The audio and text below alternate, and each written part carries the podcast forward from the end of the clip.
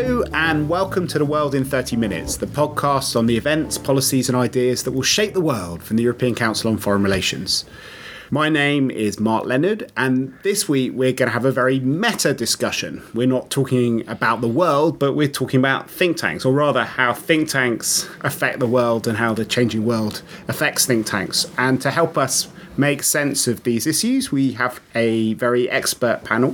First up is Dr. James McGann, who is a an FPRI senior fellow and director of the think tanks and foreign policy program at the University of Pennsylvania, and is also uh, the author of The Fifth Estate, which is, I think, a seminal book on think tanks, public policy, and governance, and, and the creator of. Uh, the leading, in fact, the only uh, annual uh, think tank index, which uh, looks at over 5,000 think tanks around the world and tells people which ones are, are doing well and uh, not doing so well.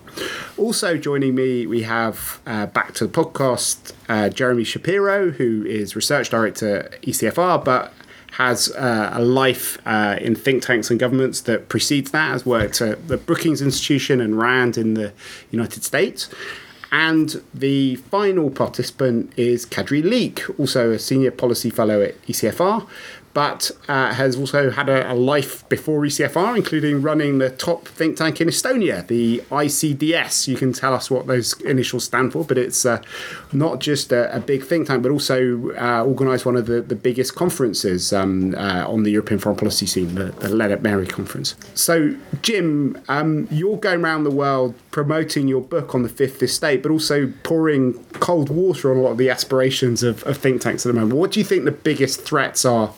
To think tanks in 2017? Well, obviously, I think um, that uh, the uh, technology and the incessant um, appearance of disruptive technologies that directly affect uh, those who are involved in um, analysis and uh, purveying information. Um, the nature of those technologies affects both how the content is shaped and, more importantly, uh, delivered, and it is a, an, in an environment that is um, very uh, competitive, both from a technological standpoint, but also in terms of uh, there are many um, institutions, voices that are competing for the same space and attention, um, and those that I would contend have um, been innovative and have adapted their institutions to respond to this changing political economy of think tanks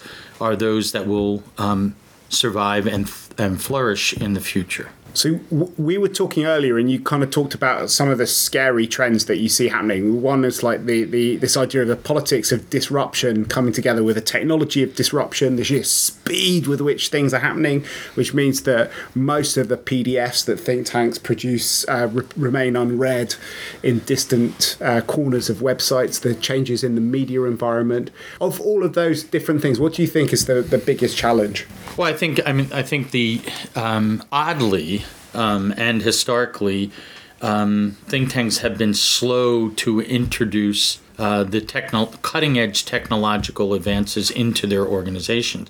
So I think that presents um, the largest challenge, but there are um, individuals in Europe, politicians, movements that are, are able to effectively bring together and utilize these disruptive and master these disruptive technologies um, to um, transform, disrupt politics. And Donald Trump is an example of that. Uh, many of the populist movements or parties in Europe are a part of that, but it's also a global phenomenon. Um, and I think in many respects, uh, governments, uh, movements have gotten out ahead of um, civil society in the traditional sense and uh, that is, I think, for me, a very uh, troubling trend.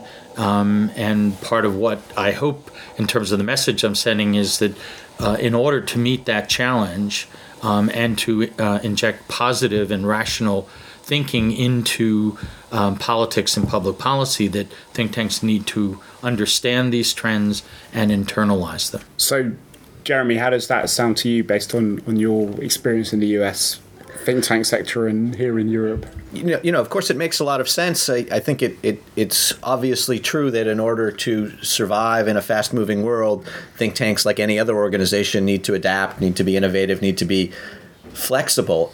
Uh, I think that the question for think tanks, though, is um, if you do all of that adaptation, if you create all of that flexibility, are you still a think tank? Um, it seems to me that think tanks are programmed are, are they are they they are by necessity by definition slower than other organizations uh, because they're supposed to be reflective that's what the thinking is um, they are supposed to nurture expertise they are supposed to be uh, they are supposed to be slow in their thinking. They're supposed to be long term in their thinking.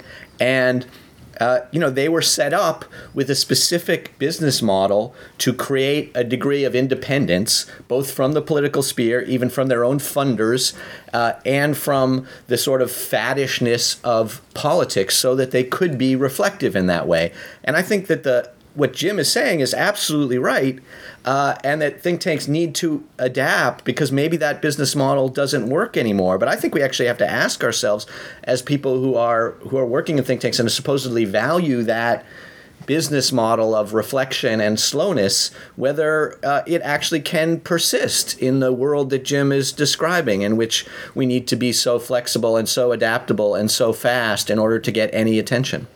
So, Kadri, you had quite a lot of experience of dealing with uh, populism in the, the countries that you kind of follow around the world, but also you've seen where well, you lived in the Soviet Union, you've lived in in well various different European countries, and have seen politics change and go through ebbs and flows. How much of, of what we experienced in 2017 do you think is genuinely new? How much of it is just some kind of spasms which are taking place um, around Trump and around other things, but which might burn themselves out in in the next period of time.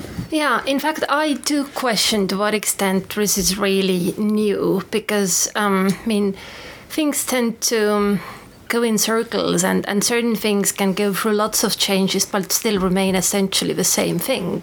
I remember I, I studied diplomacy and and I was struck by the fact that some people actually have researched diplomacy in Stone Age. It existed. A tribe would send an envoy to a rival tribe, and, and he would enjoy something called immunity. You know, it was totally different. No Vienna Convention. I heard Donald Trump stuff. was going to hire that guy. but you know, what my point is that diplomacy, for example, has changed so much, but essentially it's still recognizable from where it started.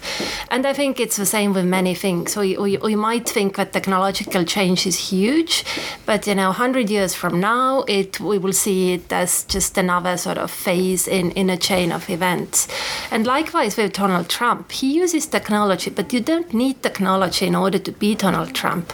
I have seen Boris Yeltsin do exactly the same thing sideline all establishment politicians by reaching out directly to people using populist message and that was with no internet so i i think things are essentially the same. Just yeah, they blend slightly differently, but I I don't think it's sort of dramatic new era because of that. But things might might be the same, but the job for lamp lighters and um, candle makers and uh, you know all of the people who help cars, the buggy whip makers. Yeah, I lost a fortune on that. Life's changed for them, hasn't it, Jim? Well, I mean, well, I mean, I would point I would point out that what has changed is and this increased velocity of information and policy flows, and I would cite without going into the detail because time is short, but if you look at the life cycle of the phonographic record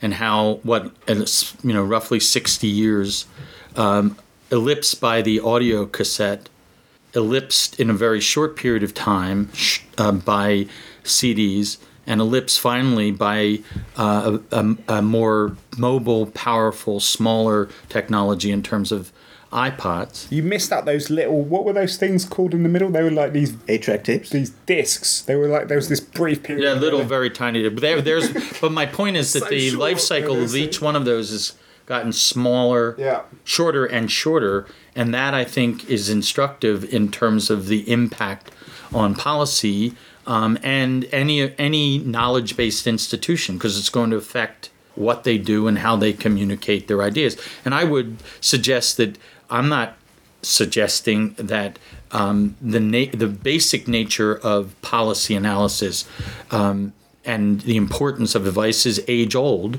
Um, but what has changed is how to um, analyze and harness uh, and shorten the time in terms of the long uh, span and time that's required in the traditional sense of a think tank does have to shrink and technology can assist with that and it can also assist in terms of the delivery uh, in a more effective way and to a broader audience which was not previously possible. Because the, the internet and technology has really decentralized and democratized uh, the process and uh, that i think is a new um, and both positive and dangerous uh, phenomenon that needs to be looked at, and think tanks can play a role in as a moderating um, force or uh, institution in terms of the policy debates. But don't you think what we're seeing is more of a mixed economy that's coming out? That on the one hand, you've got the tweets and their ability to shake things up, and to, but at the same time, you know, I, I um, recently bought a thousand page history book, which apparently Angela Merkel spent several weeks reading when she broke her leg in a skiing accident. And uh, there has been a kind of, uh, if, if you look at the internet as well, you go from uh, very, very trivial, facile things to a kind of explosion of podcasts, a bit like this one, where people will mm. sit around for hours on end having abstruse discussions about. We are the future of boredom. about things like the role of think tanks, which is quite a sort of um, uh, kind of geeky topic.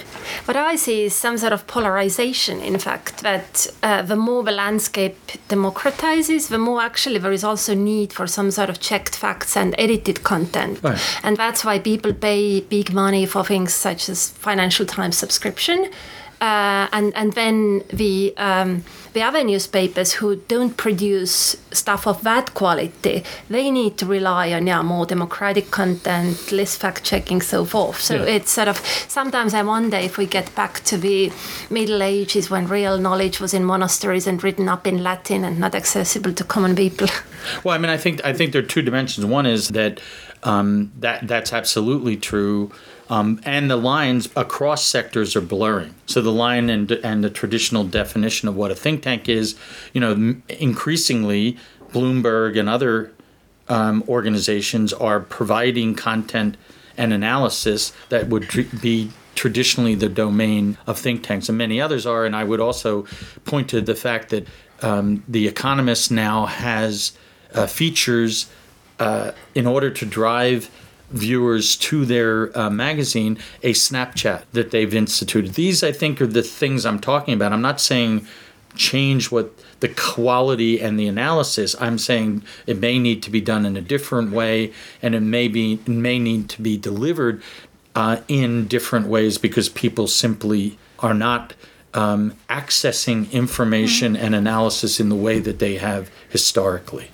But isn't it the case that, I mean, think tanks have always also been very different? I mean, if you ask what is a think tank, people would give you very different answers. And I, I know of think tanks that are basically you know, research institutes trying to go deep and, and, and provide. Jim's guy, typology. You've got how many different, you had a brilliant typology. How many different types did you have? There's like six different uh, types. I mean, you know, so there. Do you want to give it to? Well, I mean, for, you know, there's the traditional academic uh, think tank. There's uh, you know the advocacy think tank. There's the consulting think tank, which is Rand, um, and so there and the sort of um, political party think tank uh, or party affiliated think tank. So there's a range of um, models that sort of explain the sort of differential or different type because in all of this some you know, would suggest that Human Rights Watch and Transparency International are not think tanks because they are they're more advocacy oriented, but they do collect uh, data uh, that has an impact on policy,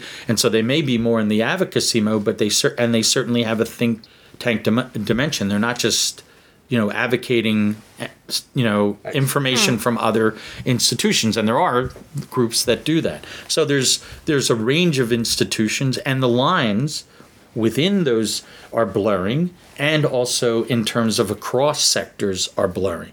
So I think that's a common phenomenon that I think directly affects think tanks that the lines of having a strict and and a very rigid definition of what a think tank is is no longer a part of the operational reality. But isn't part of the challenge also that the, all the world around think tanks is kind of changing as well? So, you know, we find as ECFR that there are governments that have, have cut the amount of money available to foreign ministries. So they will they don't have an embassy in Libya. Right, right. They don't have even have a desk officer in Libya in some countries. So they come to us and pay us to play the sort of role Right. which which they would uh, have themselves played if they had people working on those sorts of things. But at the same time, uh, yeah, the media is also cutting. Increasing, yeah. uh, I mean, increasingly they're relying for content from think tanks because they're, you know, they're downsizing dramatically. Certainly in the U.S., but I think across the globe. and also everyone now is a so there's both other channels asking for people but then also increasingly think tanks are kind of media as well we have podcasts Creating we have content. Yeah, no, video we have so you become a sort of platform for No, I think, I, and I, and that's precisely my point. Is that those think tanks that understand that and are able to adapt and incorporate those elements and manage them effectively are the think tanks of the future because the funding model is changing, the audience model is changing. The reality is that you know th- there are many now uh, more purveyors of information and analysis. And you don't necessarily have to go to a think tank for that. That's a reality that think tanks have to understand that that's a different environment and figure out ways of providing content in, in a way that they have not done in the past. I don't know. That's for me. That's how I always have identified think tank, because I've, I've been thinking about it a lot. We we sort of started first major think tank in Estonia, uh, and. Um, I thought everyone knows what a think tank is, and I only belatedly understood that this was something that needed to be explained. And when I thought how to explain it, and what I arrived was exactly the same thing. That you know, some some think tanks are academic, but that job could be done at universities. Some think tanks communicate with the public, but that can also be done by the media. Some give advice to foreign ministries, but but that can be done by policy planning departments, and there are consultancies and stuff. But what makes us unique is that we are in the middle of it. We are sort of some sort of glue between academia, politicians, and the media, and we help these different spheres to communicate with each other. And we, we are sort of catalyst of, of a process. But that by definition means that you need to permanently adjust. If discussion is too big, you provide some detail. If discussion is too detailed, you you provide big picture and, and, and so forth.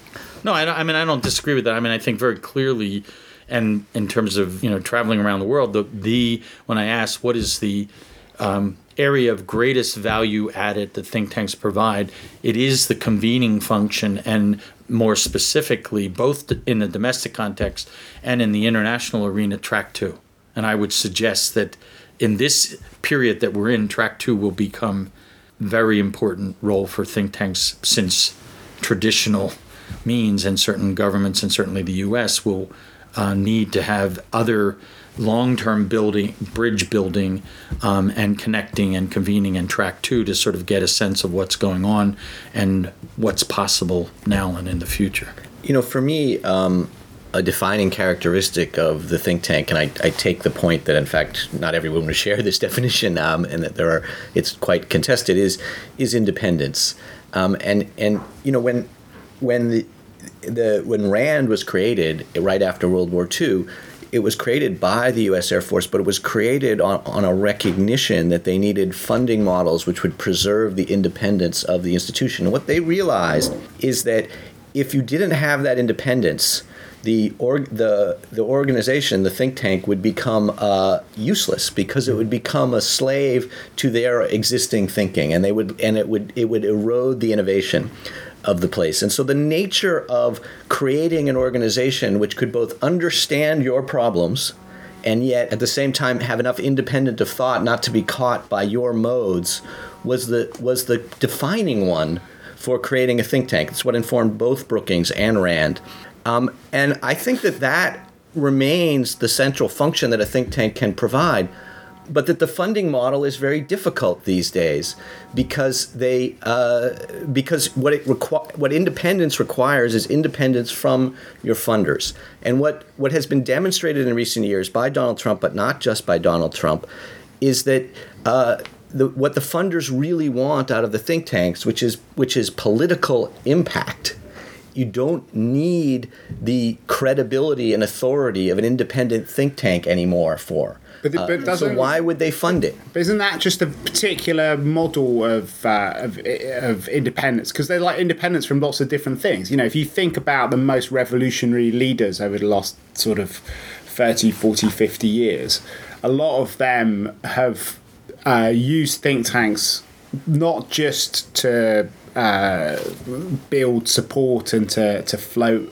ideas outside, but also to take a, a kind of ideological position and a worldview and make it into concrete policies. Margaret Thatcher, for example, is the sort of maybe the archetypal person, and the think tanks that she valued were not the the kind of uh, so-called independent ones that you're talking about, but it was think tanks that were independent from the blob of uh, Yeah, and those of the think civil tanks- service that was trying to frustrate her and that wasn't listening to her. Well, sure, but those think tanks are now gone, um, and the reason that they're gone is because they can't really survive the the initial instrument instrumentalization that she created for them, and so they can be useful for a while for her specific purpose, but they're not really institutions that can, for a long time, inform the infrastructure of society and of thinking.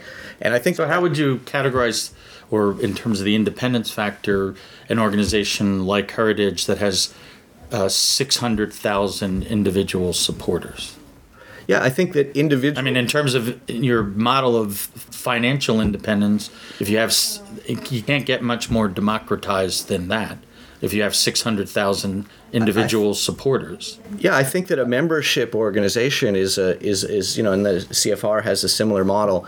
Um, But it's not a membership. They're provide. I mean, CFR and Heritage are different because people are making a contribution. Right. They're not becoming. I mean, they're. It's there's a formal membership with CFR. There's not a formal membership with Heritage. right, Heritage. but what I mean is you can you can have a you can have a sort of mass market model. Uh, which is frankly what the media has, if you think about it. It's it's roughly the same thing. Are people willing to pay to read it? And I think that that, that is a form of independence. But one of the insights um, of the original think tank founders, uh, especially Carnegie, was that they needed that you also needed to have independence from the mass market. That there is a dependence that comes from the need for commercial success, which is what a, a six hundred thousand person model essentially is, which also suppresses innovation, and that's why they thought foundations, individual donors, and that kind of in, that kind of independent thing is very important. Um, I, I mean, I would, I would, th- I think that the way forward, because the big golden donors that provided the general operating support for think tanks that allowed for independence, because they were not chasing very, which has been the major change, project-specific funding, um, which has created the, you know, impacts um, both independence and integrity. Um, that new f- sources of funding, like crowdsourcing, um, and others are ones that I think are the, the future of creating and sustaining independence. But many think tanks have not, don't have the staff or the technology to achieve that.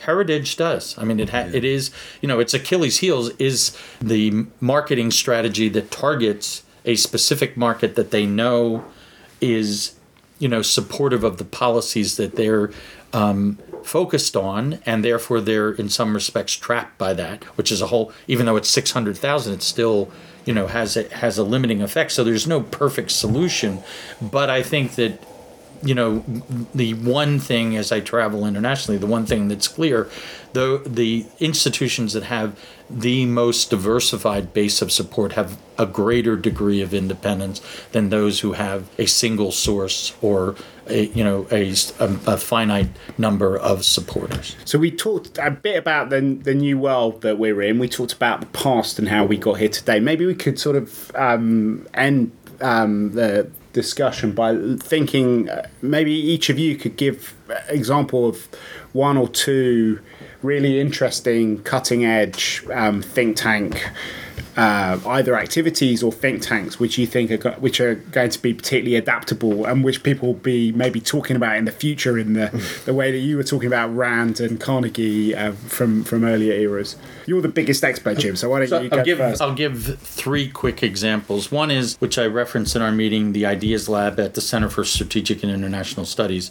Secondly, I would point to globally the fertility. Sorry, because uh, for the podcast, there are thousands of people who weren't in our meeting earlier. Do you want to? I mean, the basic. Th- I mean, I thought I was just giving examples that, that people could go to. But I mean, in terms of CSIS, um, it, they've created an ideas lab that looks at what are the how do you de- develop content, quality content, and how do you deliver it in a new and innovative form that reaches larger audiences and at the same time policymakers and uh, stakeholders.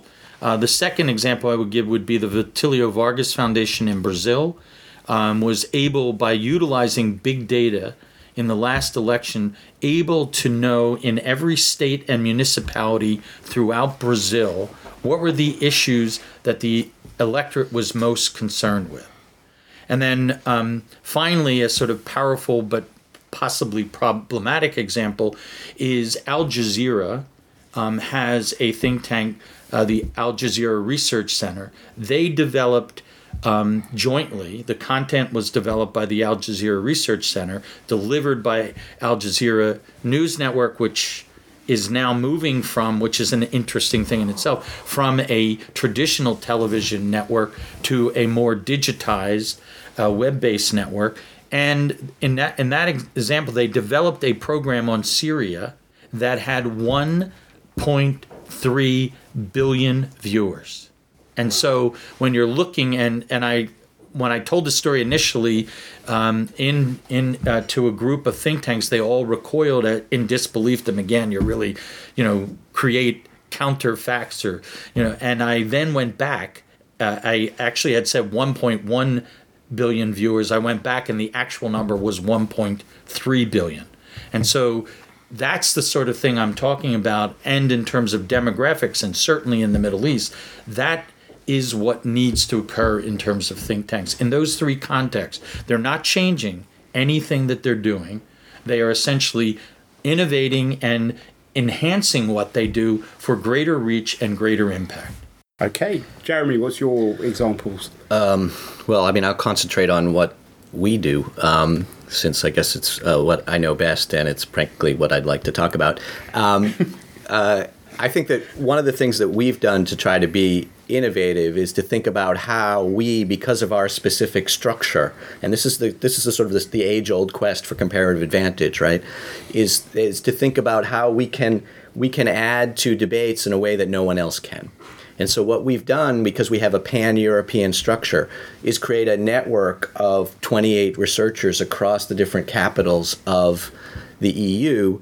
Uh, and we and what we do is we ask questions, we ask similar questions or the same questions to all of them, and assemble that information in a way that we can understand what both the what the domestic debates on a particular foreign policy question, say Brexit or uh, the Trump, the we're about to do one on the Trump administration, uh, we can understand what the domestic debates on those are, and then we can understand how those sum up uh, to a European position or a European debate, because it, it expresses, in the first instance, our view that European foreign policy arises out of the capitals of the European member states, but it also expresses our, our belief that people aren't really equipped to understand understand uh, the totality of uh, political debates on foreign policy because nobody has insight into all of the capitals and yet can put it all together. And so I think that that is a sort of model for think tanks is to think about what are what is the absence of knowledge and how can your structure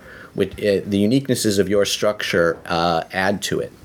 Kadri, what's your example? Yeah, I um I actually find that that sometimes sort of old-fashioned going back to basics is very innovative, because in my field, for example, since 2013 14 suddenly everyone has become expert on ukraine and, and russia. Uh, and and then publishing something by people who actually know what they are talking about unlike all those who just talk. That's not going to work. um, but sometimes it, it does maybe not on huge crowds, but but there is still audience there who is sort of able to distinguish and and make use of insightful stuff when they see it and mm-hmm. recognize it when they see it. And likewise with conferences, convening. At one point, it became very fashionable and very ubiquitous, and everyone started doing it. And you know, to me, it sort of often looks imitational. They bring together some people who sort of say the right sort of things. I think there is Gideon Rose, who edits Foreign Affairs, has this theory which I, I think is very credible to me, which is that there is a single conference that travels around the world and just meets in slightly different formats wherever it goes. And certainly, I seem to spend more than my life than I should in that. But that would be okay. that would be okay. But I would say that often it's imitation of a conference because Yeah. people who gather don't really matter. They are not the decision making. It's just noise that they make. So going sort of back to the original idea, bring back people who make decisions and, and who reflect about issues and try to create some added value really, as opposed to just having clamorous thing, is is also quite quite something. Okay, so there's one very last thing we need to do in this podcast, which is the the bookshelf segment, where we have to talk about um, uh, books which have kind of uh, changed the world way that we think about think tanks. So we have to assume that at least half the bookshelf is filled with the collected oeuvre of Jim McGann, and we'll put links to some of those books. Uh, Thank you very much. Not that it these days makes any difference how many books you sell in terms of. But in the in the empty half of the bookshelf, um, Jim, what book? What is there a single book in your entire uh, study of think tanks that has made a big impact on you? uh, recent in, in terms. Uh, well, I mean, I think more, uh, as I said, um, and would reiterate, I think I find more interesting stuff in other sectors in terms of in how th- um, the, the transformations and adaptation that is taking place in other sectors uh, Im- impacts an industry. So you know, I'm I'm intrigued by the the um, books surrounding the adaptation at Netflix, for instance, or um, Airbnb, and now the much more. Is there a particular one you want to mention? Well, um, it's really about. I mean, it's mostly those by the the founders uh, or staff at those institutions that are that have documented the transformation of the ones that I would point to. Okay, Kadri. Well, I I can't I think advertise a book uh, at that moment either. I'm mostly busy reading um, what other parts of the world think about European security and Europe's Russia problem. That's for an upcoming ECFR essay collection, Global Views on European Security, and I'm sort of trying to address the sort of Western bubble. We think about our problems and we assume they are everyone's problems, whereas the world might see it very differently. So I'm trying to understand what the world thinks and then reproduce some of it in an ECFR publication. Jeremy. Well, I'm not reading any books about think tanks, and I think that that would be almost masochistic to even do, to do that. Um, no offense, Jim. Um, uh, but I guess I've re- recently been reading. I recently just read the um, the Young Lord, the the Young Melbourne, which is this uh, by David Cecil, and it's the story of um, William Lamb, who was uh, the first uh, first prime minister under Queen Victoria in 1837. Um, and it's the story of a guy who kind of wastes his life up till his late 40s, um, uh, going around to parties and having a difficult marriage with a woman who kept cheating on him with Lord Byron. Uh, and then eventually becomes a very uh, and sagacious um, advisor to Queen Victoria and is, is incredibly important for shaping the Victorian era because he's able to guide her in her uh, in her in the beginning stages of her uh, monarchy. So I don't know. Somehow I saw that as a model. So uh, for me, I, as I said, we'll, we'll have uh, a long list of Jim McGann books, including his latest one, The Fifth Estate. But I'd also mention um, a book which intrigued me a lot uh, called Grand Hotel Abyss: The Lives of the Frankfurt School, which is about uh, how in 1923 a group of young radical German thinkers and intellectuals came together at Victoria Allee 7 in Frankfurt. And actually uh, had an enormous impact on the way that people think about politics, developed a whole series of different theories, but also what was wonderful about the Frankfurt School, particularly in its early days, was it, it was an attempt to bring a lot of the most cutting edge thinking about psychology, about economics, mm. about cultural, about culture together under one roof. And uh, I think it's maybe a model for think tanks in the future as well. If you've enjoyed this podcast, you can go to our website at www.ecfr.eu slash podcast, where we'll put up links to all the books that we mentioned. And we hope that you'll also go to iTunes and give us a review and a ranking and let your friends know about it through Twitter, Facebook, on our Facebook page as well. But uh, for now, from Jim McGann, from Jeremy Shapiro, from Kadri Liik, and myself, Mark Leonard, it's goodbye. The researcher of ECFR's podcast is Ulrike Franke, and our editor is Pauline Goemin.